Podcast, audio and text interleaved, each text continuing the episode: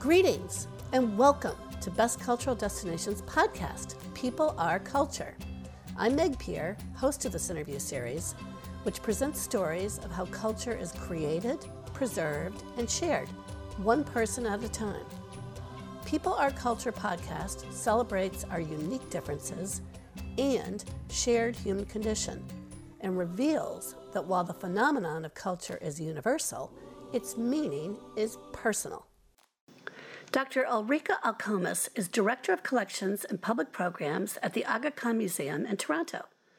She has over twenty years of experience as a curator and senior advisor for museum and cultural projects, including roles with the National Museums of Scotland and Glasgow. More recently, Ulrike served as co-director at the Sharjah Museum of Islamic Civilization, as well as Senior Strategic Advisor to the Sharjah Museums Department in the United Arab Emirates. As Director of Collections and Public Programs, Ulrike is responsible for overseeing all of the museum's activities related to collection management, academic research, exhibitions, public programming, and performing arts initiatives. It is a pleasure to welcome Ulrike to the People Are Culture podcast. Ulrike, welcome so much to Best Cultural Destinations People Are Culture podcast. Thank you very much for having me. It is my pleasure, and I'm very much looking forward to this conversation. And I would like to begin with a question that I ask uh, each guest, which is, what is culture? Well, to me personally, culture is the fourth essential and existential thing that humans live by and with. After water and food and shelter, culture is what makes it makes us human. And if we use it well, it actually even can make us humane. Wow. That is a fantastic answer. And so true. Um, now, let me ask you, why does, I mean, you've really implicitly answered this question, but to get further elaboration from you, why does it matter? Because it is the tool, and of course it has many, many facets and is stratified in many different ways, that says everything about us, but also everything about the others around us. And through the medium of culture, we can reach out and start a conversation between us and others and overcome the differences and discover the commonalities that unite us and um, that are essential to understand in order to have peace and harmonious communities and societies. That's very well said. I think culture at its best achieves that. Um, now, I'd love to learn a little bit about um, your early interest in Islamic art. And you're originally from Germany, and you began your career in Scotland, which happens to be my all-time favorite destination. Um, was there a catalyst that spurred your interest in Islamic art? Very much so. In the early eighties, I went to Cairo with my mother, who was visiting a very old friend of hers there. And I just fell in love with the city, with the people, with the architecture, the culture, the food, the artworks, everything. And it was such a powerful experience um, that I decided to um, study everything to do with this culture. And it set me on the path that uh, I have been walking on for thirty years now.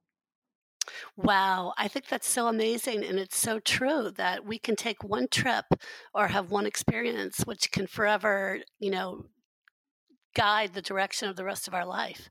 Absolutely. And, you know, sometimes I do very much believe that um, when so- something impacts you through the heart first, the brain will follow, the intellect will follow, and the passion that you will bring through this impact will be so powerful that it will carry you through in your search for reaching that dream of yours. Well, that's been my experience as well, and it's lovely to be reminded of that. So thank you. Now, my own personal introduction to Islamic art was visiting the Alhambra, and um, that experience is still very vivid in my mind. the term Islamic art encompasses a lot. Can you share your definition and perhaps a couple of examples of pieces that you particularly admire and why? Actually, the, the definition Islamic art, and in fact, even the academic discipline um, that builds on it, is a complete Western invention of the late nineteenth, early twentieth century. So uh-huh. um, this question actually has two answers. If you would ask a Muslim what Islamic art is, they would tell you that it is any artwork that um, is directly related to the ritual, Um, of of the faith, so let's say a mosque or a pulpit in a mosque or a prayer carpet or a mosque lamp, that could be termed Islamic art. But um, the way the term that we live by these days is understood much more broadly, and it also incorporates uh, incorporates many artifacts that were actually not made for a religious context at all, but were made for a sophisticated, cultured, Um, upper and uh, middle class in Islamic cities and towns. So art related to palaces, luxury living, hunting, et cetera.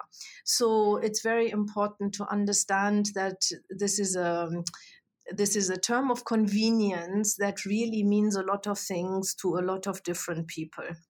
In terms of giving you examples, um, there are so many, of course, around uh, the world and across the centuries. But if I may refer to one particular object in our collection, which our director always terms the Mona Lisa of Islamic art, it's a Persian miniature painting from the sixteenth century called the Court of Gayomars. And it shows the first ruler of time, according to the Persian Book of Kings, the great national epic of Iran, um, ruling in harmony and residing in harmony over a harmonious universe, a harmonious world of humanity and flora and fauna. And it kind of symbolizes a world at peace and a world in equilibrium. And of course, in these fraught times, this is a miniature painting that kind of expresses an ideal that we are all yearning for. Well, that is for certain.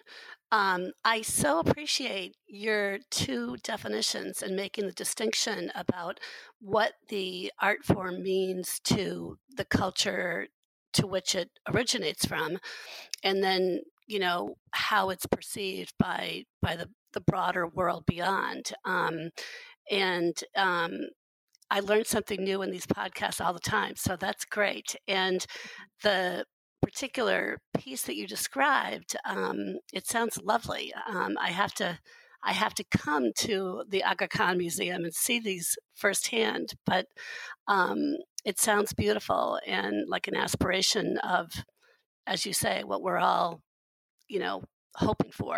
Um, now, you were involved in a digital project that was spearheaded um, by the Museum with No Frontiers called Sharing History, that looks at Arab, Ottoman, European relations in the nineteenth century via ten virtual exhibits. Can you describe the project and your role and the experience of working with other cultural experts on this endeavor? I was involved in this project in my role as co-director of the Museum of Islamic Civilization in Sharjah in the United Arab Emirates, but it was building on uh, earlier projects that I had already been involved in when I was working in the museums in uh, Glasgow and then the National Museum of Scotland in Edinburgh. In any case, um, the project is originally a concept that was born in the nineties um, and was at the time supported by the European Commission with the aim of bringing together European curators and those from the Arab world and Turkey in a kind of cultural peacemaking uh, initiative. And for this particular project, we were jointly looking at a very, very fraught period of joint history between Europe and the southern Mediterranean from the um, from eighteen fifteen to the start of the First World War. And the various exhibition elements you see on that um, website and in that digital exhibition were consistently co-curated by Um, an expert from Europe and an expert from the Southern Mediterranean. So we were jointly rewriting history, revisiting um, the the fraught relationships, but then also, of course, in the process, learning more about each other's histories, discussing those, and realizing that together we are now in a world and in a position where we can transcend these in dialogue. So um, this project was very much bigger and more important than the sum of its uh, individual parts. Mm, mm. Sounds very powerful. And my next question for you um, kind of reinforces that your work has been all about collaboration and understanding. Um, In two thousand fourteen, you led a project that was the first collaboration of the Vatican with an Arab country, um, which was a one-of-a-kind exhibition at the time, as it not only presented excellent artwork, but also it furthered dialogue between Christians and Muslims. Can you talk about the project and its challenges and rewards and what you learned from it? That was one of the most amazing projects I was ever involved in. And it was, again, in Sharjah. And, and it was actually engendered initially by the ruler of Sharjah in dialogue with the Vatican. So it came, it was encouraged from the very top. And basically, it involved the Sharjah team going to Rome, to the Ethnological Museum at the Vatican. And um with our colleagues, they are looking at the collections that they hold from across the Islamic world. And together we chose the objects, and then they invited us to do the research because they didn't have the capacity in-house. And together we curated this exhibition, which we called So That You Might Know Each Other, which is actually mm-hmm. based on a verse from the Quran, uh, where God said that I made you peoples and tribes so that you might know each other. So the whole concept was about collaboration, about reaching out, um, about interfaith dialogue. And the exhibition then ca- came to the Sharjah Museum of Islamic Civilization. And the wonderful thing was not the objects or the exhibition concept, but it was the coming together of the two curatorial and installation teams from Rome and from Sharjah. And um, the friendships that were forged, and again, the commonalities that came to the fore immediately on the first day were incredible and so uplifting to see. I mean, it was an instant manifestation of hope for a better world. So we installed this exhibition together, and then um, on the uh, opening day, the ruler held a little reception, and of course, all the various um, uh, delegates and representatives of the Vatican State and of the Pope himself attended. And uh, during that occasion, the um, Uh, ruler brought forth some historical manuscripts relating to the Gulf region and its relationship with the Pope from the sixteenth century. And then suddenly all these official dignitaries turned into amazed connoisseurs and, um, you know, partners in conversation over these historical manuscripts, and um, completely forgot their official roles. And I will, I will never forget that um, the representative of Vatican State, I think, was the first who then had to leave. And he had tears in his eyes. He said, I have never been part of a project like that. And at that moment, I realized that this exhibition was a success.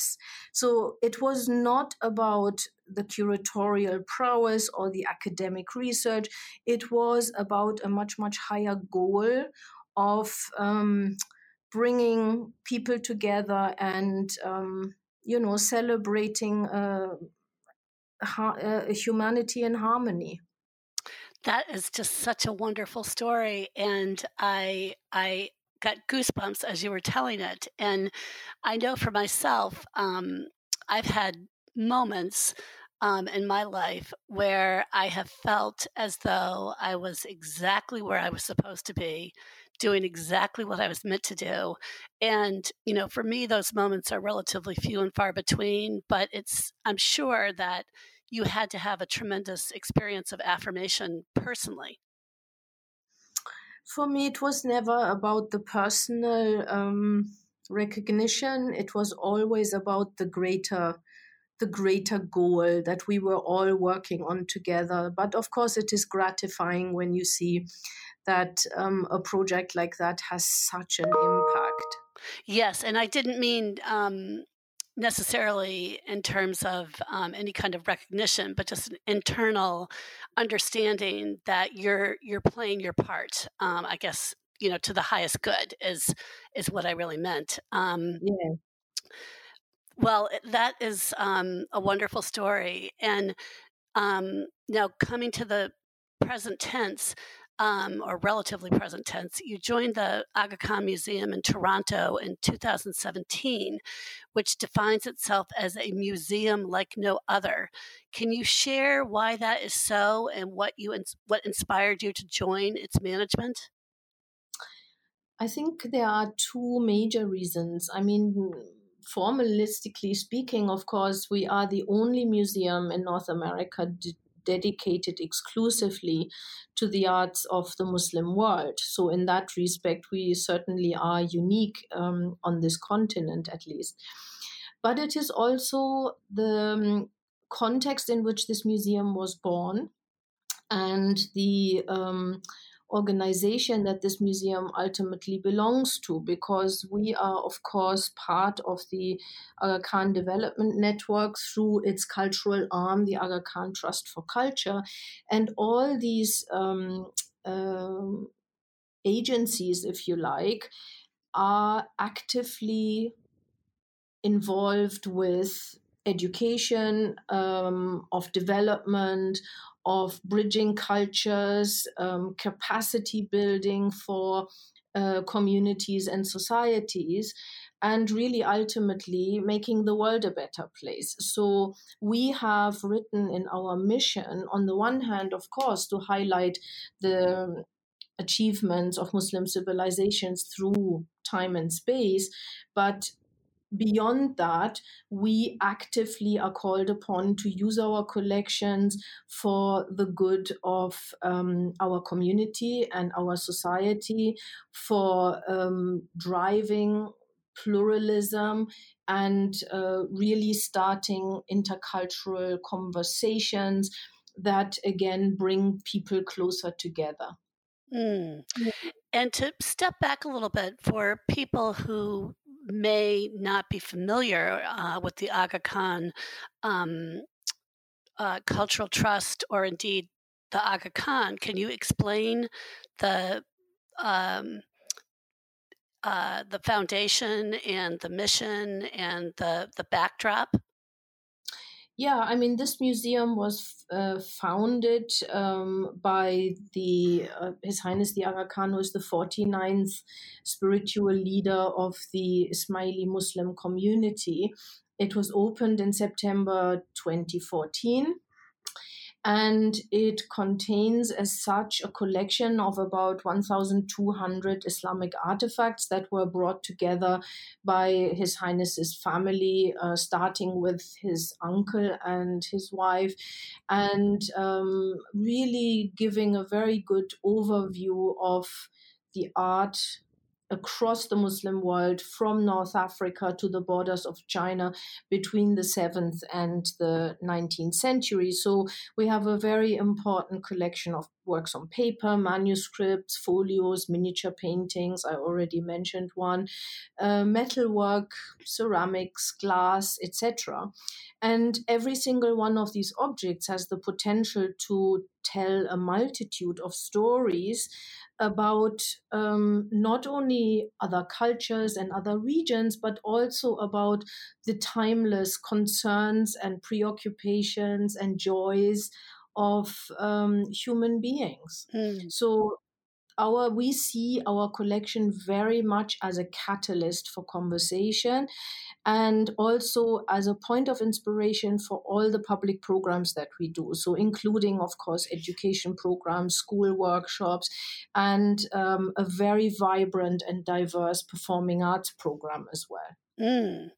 Well, that Um, is a perfect segue into my next question, which is that you are the first to hold the position of Director of Collections and Public Programs, um, a newly created role that oversees all of the museum's activities related to collection management, academic research, exhibitions, public programming, and performing arts initiatives.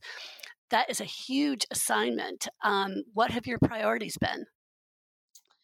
The most important thing really has been to forge one team, because traditionally, of course, all these divisions work relatively separately in a museum context. But for us, it is very important to look at our work holistically in order then really to crystallize out the important themes and topics. So our curators have continuing conversations with our education colleagues and our performing arts colleagues about how the themes that, for example, are expressed in our major exhibitions then flow organically into the related uh, public program, into the concerts and showcase performances. That makes perfect sense. And it's, I know, not always easy to achieve that kind of holistic coordination across an organization. Um, now, you recently gave a talk on the colorful spring traditions reflected in Islamic art and culture. Could you share some of those with us? Yes, of course. Um, perhaps most importantly, because it is such a universal story, is um, the importance of the tulip, which, of course, here in, in Canada is just finally starting to get its little head out of the ground. We are all desperately waiting for some color in our gardens because the winter has been really cruel to us this year. Yes, I know. But, um, of course, the, the tulip originally um, was at home in the steppes of Central Asia, in Iran and in Turkey. And then in the um, sixteenth century, t- tulip bulbs were brought to Europe, first to Austria, and from there they traveled to the Netherlands.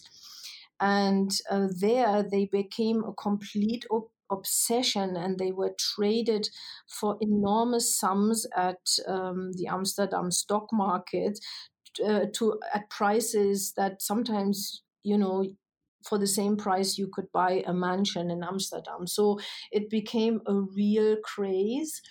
And of course, ever since then, the tulip has been associated with the Netherlands.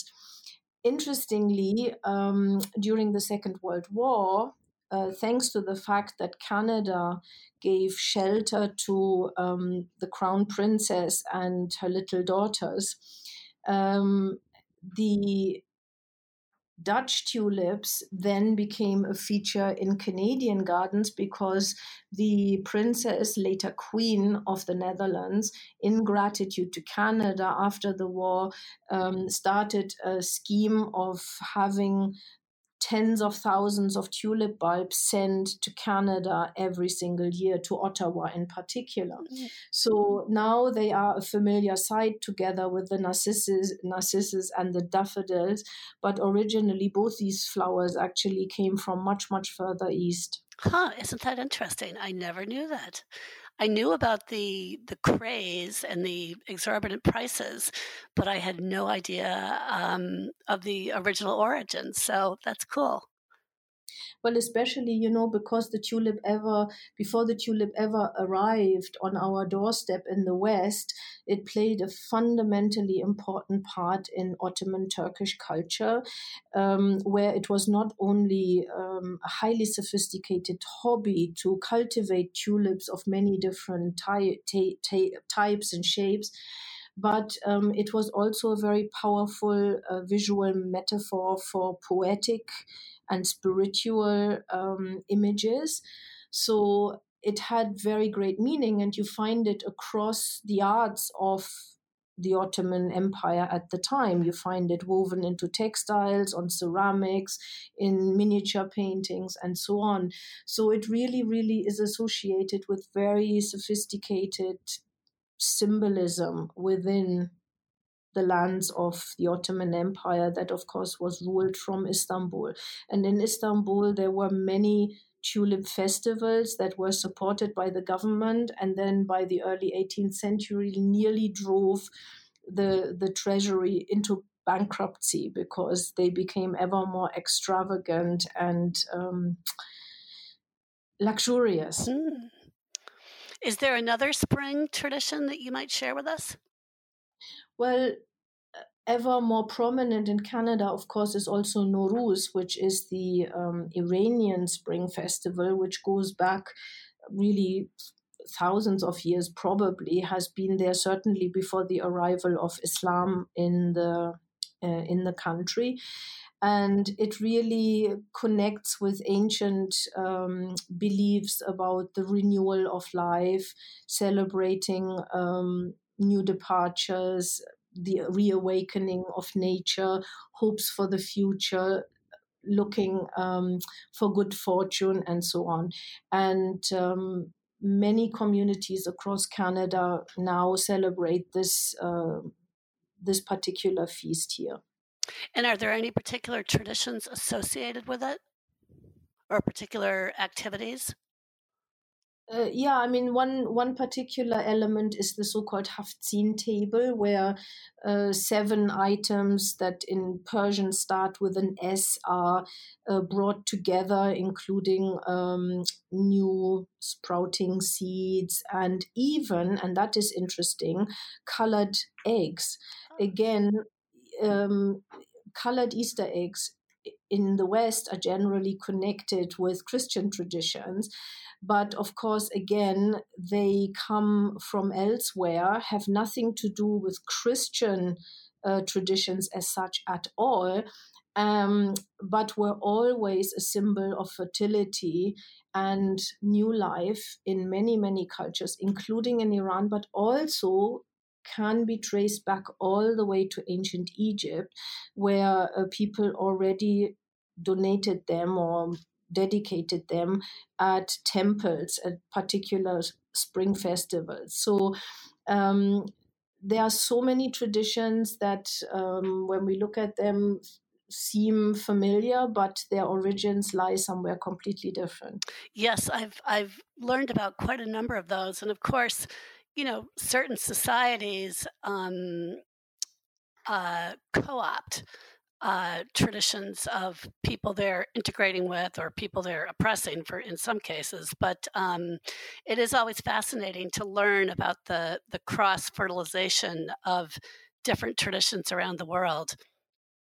Absolutely. And again, it's an occasion for for um, communal peace, because in so many regions of the world, you will find different religious communities absolutely happily um, celebrating together and congratulating each other on religious occasions. It is a very common occurrence. Right, as it should be. Um, now, the Aga Khan Museum recently concluded an exhibit, Transforming Traditions, the Arts of nineteenth century Iran, which looked at a dynamic, creative, and sophisticated country that was challenged to navigate competing cultural dynamics. Um, this, of course, sounds very familiar, and it's a very contemporary topic. Can you give us an overview of the exhibit and describe some of its pieces and how it was curated? Of course, I'm glad that you say that it sounds like a familiar contemporary topic, because that is exactly the way um, I myself with my uh, colleague Bita Pourvash started thinking about this subject, because um, the the core of this exhibition is about the arts in nineteenth century Iran. But the interesting thing about it is the fact that at that time, there was a society that was in the throes of unprecedented civilizatory change, um, with, in particular, Western influences and Western impositions coming into the country and seeping into the culture ever more pervasively. Now, in the in the wake of such a situation, any society and any community normally tends to react in three different ways. There are those that um, turn back to tradition and try their very best to keep the traditions pure, to defend them from outside influences, to renew them, to revitalize them. At the other end of the scale, you have uh, members of the same community who would open-heartedly embrace the change and the new influences coming in and rejecting the past and rejecting traditions. And then you tend to have the middle ground, probably the majority, who try to find creative ways to navigate between the traditions and the new things that are coming into their society or their community. And when you look at all of us, and again, particularly here in Canada, where we have so many different communities and cultures li- living side by side and shoulder to shoulder, you will find these same dynamics played out Uh, until this very day. So for us, it was really a kind of case study of how a society reacts to fundamentally unprecedented change, using the artifacts to glean some of these changes that were going on. And exactly um, the objects that you saw in the exhibition incorporated items that very much Uh, tried to reassert um, old time-honored Persian traditions, whether that is um, nineteenth century hand-calligraphed and painted manuscript um, of the Khamsa by Nizami, which is one of the classical literary works of uh, Iran, whether it is um, a calligraphic poem that was both composed and written by one of the rulers of the country. So we have these items, but then also we find completely new departures, like, for example, photography, um, which was very much promoted by the Shah who ruled Iran in the second half of the nineteenth century, called Nasir ad-Din Shah. He himself was a very passionate photographer, but also saw the use in um, recording his country and then disseminating the photos to strengthen the national um, identity and, and, in a sense, also resistance of his people in the face of ever more uh, pervasive incursions by Western powers. And then in the middle, you get artifacts that very much reflect the continuing uh, cultural and spiritual currents in the country, but that stylistically incorporate both traditional elements and new Uh, departures, for example, more European styles, more European scenes, and they create artifacts with uh, a very interesting and aesthetically pleasing fusion. So that is how we looked at this uh, exhibition. And even the title, by the way, Transforming Traditions, is actually a wordplay because you can read it in two very different ways. On the one hand, transforming traditions are traditions that transform. But of course, traditions can also be transformed and are also being transformed by reality. So in one title, you have these two contradictory currents that were at play in that society at the time. Well, I think that it sounds fantastic. And um, I would venture to observe that while there might be a very diverse population in Canada, I think that, you know, the entire world is seeing um, massive diversification. And I would imagine that there would be lessons in this exhibit for really anyone, anywhere. I'm just curious, um, do exhibits travel from the Aga Khan Museum? Um. Not as a rule, because we do our exhibitions quite uniquely here. We curate them uh, for our very specific location and for our specific audiences. But um, interesting you ask that, because the exhibition that is just coming in the fall this year is a traveling exhibition from the Block Museum at Northwestern University in Evanston, Illinois. And we are the second venue, and from there it will travel to the National Museum of African Art in Washington. So we are always interested to work with partners, and of course this exhibition also contains some of our objects. But um, as a whole, these large-scale exhibitions are very sophisticated, time-consuming, and substantial. So we are quite happy for people to visit us here at the museum and to see them. Well, that that is a call to action. So uh, mm-hmm. I will I will heed that. Now, transformation is the theme for two thousand nineteen for the Aga Khan Museum's programs, and the lineup includes exhibitions that upend historical misperceptions um, and connect cultures um, t- with performances turning fear into art and talks celebrating outstanding contributions of exceptional women. Can you walk us through the process of identifying this theme of transformation and bringing it to life? Well, as I said before, we always look at uh, the big themes that um, concern society as a whole, and at the moment, I guess, the world at large.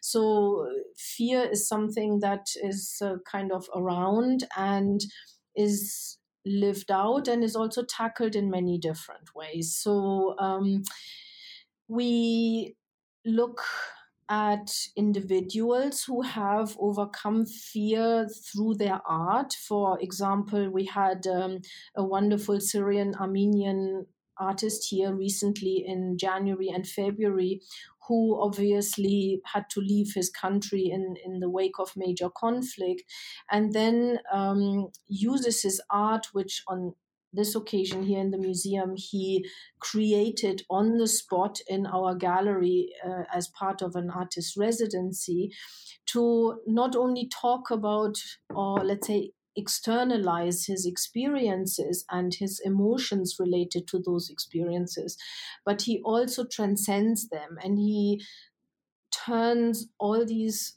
awful experiences that he had to go through into beauty mm. and into conversation mm. pieces that allow him, through art and beauty, to convey and to start a dialogue with his audience and with his visitors. We also have a lot of performing arts um, contributors, musicians, or performers that um, are facing their fear um, through their art, whether that is, again, newcomer and refugee artists, whether that is um, individuals that have to challenge their own communities or that have to find their own orientation or their own identity in the face of multiple pressures. Um, There are many manifestations of fear and many creative ways of overcoming them. And we are really also seeing the museum as a place where people can come for uh, hope and for considering art, if you like, as a as as a place of therapy. I had a... a tour one evening in the museum, and it was a horrible night, and I thanked everybody for coming, and I said, why did you come tonight um, given that the weather is so bad? And there was a young man who said to me, I come here all the time, for me it is therapy. Mm.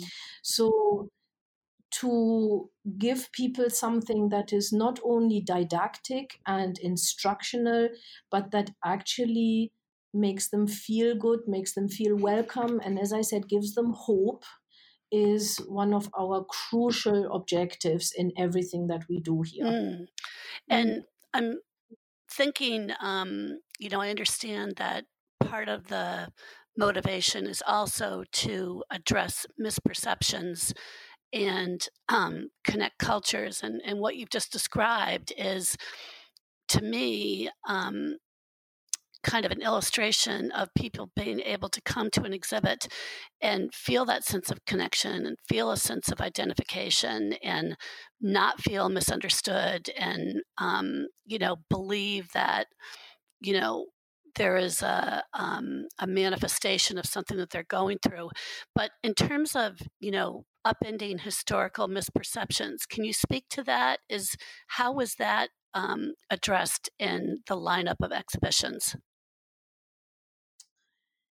In terms of um, Muslims and non-Muslims? Um, in any context. I mean, if if part of the objective of the the lineup is to um, you know, address misperceptions. Is there any particular misperception that um, was in mind when the lineup was created, or is it just a general uh, general idea to, to get people talking or to get people connecting? Well, I mean, obviously, there are a lot of negative stereotypes and misconceptions around about Islam, about Muslims, about uh, Islamic cultures, and so on. And uh, we are really um, trying to project an image that makes it clear that um, we are not only, and I mean, I'm talking on behalf of the museum, um, uh, a place where you can learn a lot and have your misconceptions challenged and hopefully even dissolved. But you can actually realize that, you know, uh, Muslims and Muslim cultures from the past into the future are really part of the same world we are all living in, with the same interests, the same preoccupations, the same worries, the same aspirations than everybody else. And um, we are really trying very hard to make people realize that there are more commonalities among all of us than differences. And perhaps the Moon exhibition that we have at the moment is just one Uh, example of that. Um, the core theme of this is, uh, exhibition, of course, is the role of the moon in Islamic art and culture, but we have positioned it in a way that it really also emphasizes the universality of the moon's attraction for all of us, and um, have positioned it as something that we can all look up to, that we can all share, and that we can also um, share with each other. So um, we are always really looking at bringing out these commonalities and creating a platform where people actually enjoy coming together, enjoy meeting each other, and um, learning from each other, and then also ideally envisaging uh, a better future together. Because some of the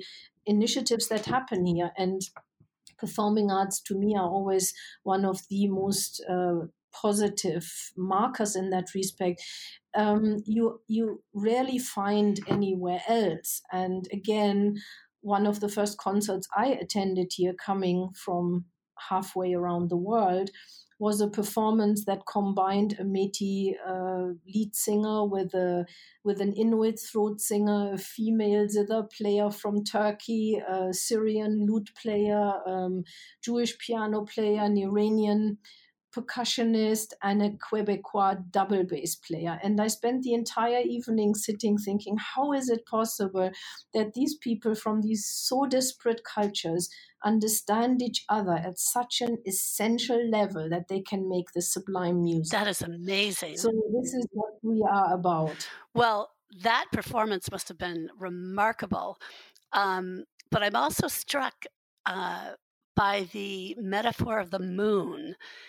And how, you know, I think for most people, it is at the same time, you know, so alien and yet so familiar. Um, so that's a great metaphor um, for um, reminding people of that. Um, um, Ulrike, tell me, why do you do what you do? Well, for me personally, museum work is about a better world. It is about using objects as catalysts to bring people together and to remind them of their shared humanity, of all that they have in common. So for me, it's never been about, you know, hugging objects in the basement, as I always say. For me, a museum is about people and about creating a space where artifacts can um, trans- transform, can inspire, can be fun, and can give you hope that there is beauty in this world that we can all share in and uh, benefit from across our perceived differences and cultural and religious divides. That is a beautiful personal mission statement. Um, yes, I've been by that for a long, long yes, time. Yes, I bet. Well, um, it resonates. My last question for I'm, you um, is, Best Cultural Destinations tagline is, people are culture, connecting is the destination. And it seems to me that the the work you're doing is also about connection. Um, in closing, could you share a message with listeners about what connection means to you personally and how you seek to achieve it? Well, I think, as I said before, for me, connection is life. Because if you are not connected as a human being with the fellow human beings around you, you are dead. Mm. You are a walking dead. And especially nowadays, with all the challenges that we all face wherever we live around the world, it is so easy to reach out and to connect. It is so easy just to, with a smile, with a hello, or starting a conversation, to reassure yourself and reassure the others that there is one humanity still out there that we ultimately all want to belong to. And this is, to me, what connection means. That's beautiful. Thank you so much for um, a really enriching and inspiring conversation. Thank you very much for inviting me. I enjoyed it very much.